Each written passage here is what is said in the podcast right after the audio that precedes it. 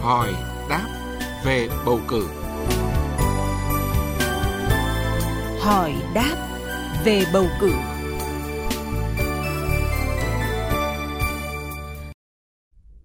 Thưa quý vị thính giả, ngày 23 tháng 5 tới đây sẽ diễn ra cuộc bầu cử đại biểu Quốc hội khóa 15 và đại biểu Hội đồng Nhân dân các cấp nhiệm kỳ 2021-2026. Đây là sự kiện chính trị quan trọng của đất nước nhằm lựa chọn bầu ra những đại biểu tiêu biểu, xứng đáng, đại diện cho ý chí nguyện vọng và quyền làm chủ của nhân dân trong Quốc hội và Hội đồng Nhân dân các cấp nhiệm kỳ mới. Để giúp quý vị và các bạn hiểu rõ hơn những quy định của pháp luật liên quan đến bầu cử đại biểu Quốc hội và đại biểu Hội đồng Nhân dân các cấp, hiểu rõ hơn quyền, nghĩa vụ và trách nhiệm của mỗi người đối với cuộc bầu cử này. Từ hôm nay, ngày 15 tháng 3, kênh Thời sự VV1 sẽ thực hiện chuyên mục Hỏi đáp về bầu cử, phát sóng trong các chương trình theo dòng thời sự từ thứ hai đến thứ sáu hàng tuần – Quý vị và các bạn chú ý đón nghe để có thêm những thông tin hữu ích và cùng tham gia có trách nhiệm vào cuộc bầu cử đại biểu Quốc hội khóa 15 và đại biểu Hội đồng Nhân dân các cấp nhiệm kỳ 2021-2026. Và trong chuyên mục này sáng nay, luật sư Nguyễn Thế Truyền, công ty Luật Thiên Thanh sẽ giải đáp một số câu hỏi liên quan đến việc ứng cử đại biểu Quốc hội và ứng cử đại biểu Hội đồng Nhân dân. Vâng ạ, trước hết thì xin cảm ơn luật sư Nguyễn Thế Truyền, công ty Luật Thiên Thanh đã nhận lời tham gia chuyên mục hỏi đáp về bầu cử đại biểu Quốc hội, đại biểu Hội đồng nhân dân các cấp của chúng tôi. Vâng, xin chào quý vị thính giả, chào à, phóng viên Tết. Vâng ạ, theo ông thì à, những người nào không được ứng cử đại biểu à, Quốc hội và đại biểu Hội đồng nhân dân ạ? Trong luật quy định khá rõ rồi.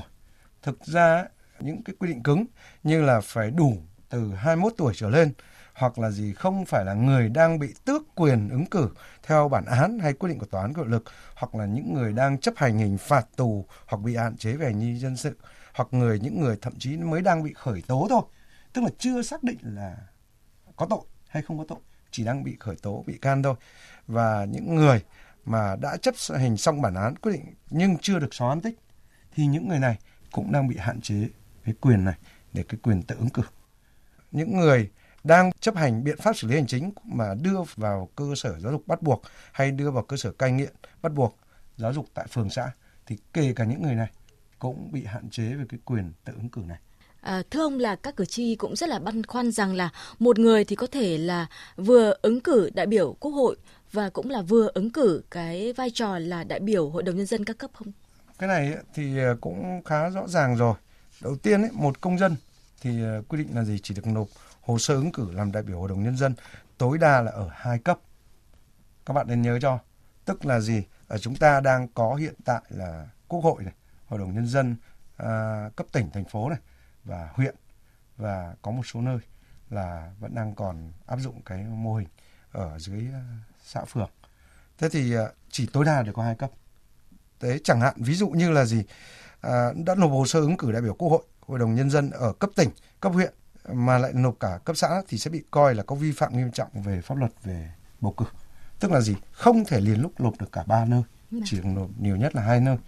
Đấy là cái về giới hạn trong cái việc là tham gia ứng cử hay là à, giới thiệu vào cái hội đồng nhân dân các cấp. Còn à, nếu như mà cố tình vi phạm thì sau khi có kết quả bầu cử mà bị phát hiện ra thì sẽ được không công nhận là tư cách đại biểu ở cấp mà những người đó đã trúng cử và ở đây thì nó liên quan đến cái việc là kể cả trong ban để chuẩn bị tổ chức bầu cử họ cũng phải có cái trách nhiệm kiểm soát hồ sơ dạ. đầu tiên thì sẽ đánh vào cái ý thức của chính cái người tham gia nhưng mà cái trách nhiệm của ban tổ chức cũng sẽ có ở trong những trường hợp mà nếu xảy ra vi phạm như thế này. Vâng, thì họ sẽ có những cái bước mà giả soát lại. Đúng rồi. Vâng, trong các hồ sơ Vâng thưa ông là người ứng cử đại biểu Quốc hội và ứng cử đại biểu Hội đồng nhân dân các cấp thì ờ, có thể là thành viên của trong cái tổ chức phụ trách bầu cử được không ạ? À, cái này chắc chắn là không được rồi. Bởi vì à, anh đã tham gia ứng cử rồi thì anh không thể là người trong ban bầu cử hoặc là tổ bầu cử ở cái đơn vị đó. Bởi vì chẳng hạn như là ban ở khu vực bỏ phiếu nơi mình có tên trong danh sách chính thức thì những người ứng cử nếu đã là thành viên của ban bầu cử hoặc tổ bầu cử, thì những người ứng cử này phải rút ngay ra khỏi danh sách của tổ chức mà đã phụ trách bầu cử đó, kể từ ngày được ghi tên vào danh sách. Bởi vì trên thực tế thì cũng có rất nhiều trường hợp là cán bộ của công chức, viên chức của các tổ chức mà đang phụ trách cái việc tổ chức làm hoạt động cho bầu cử, nhưng sau đó lại được giới thiệu vào, do tổ chức giới thiệu vào, và kể từ ngày có tên trên danh sách là người ứng cử, thì lúc này phải rút tên ra toàn bộ ra khỏi và các hoạt động của mình ra khỏi cái ban bầu cử hay là tổ bầu cử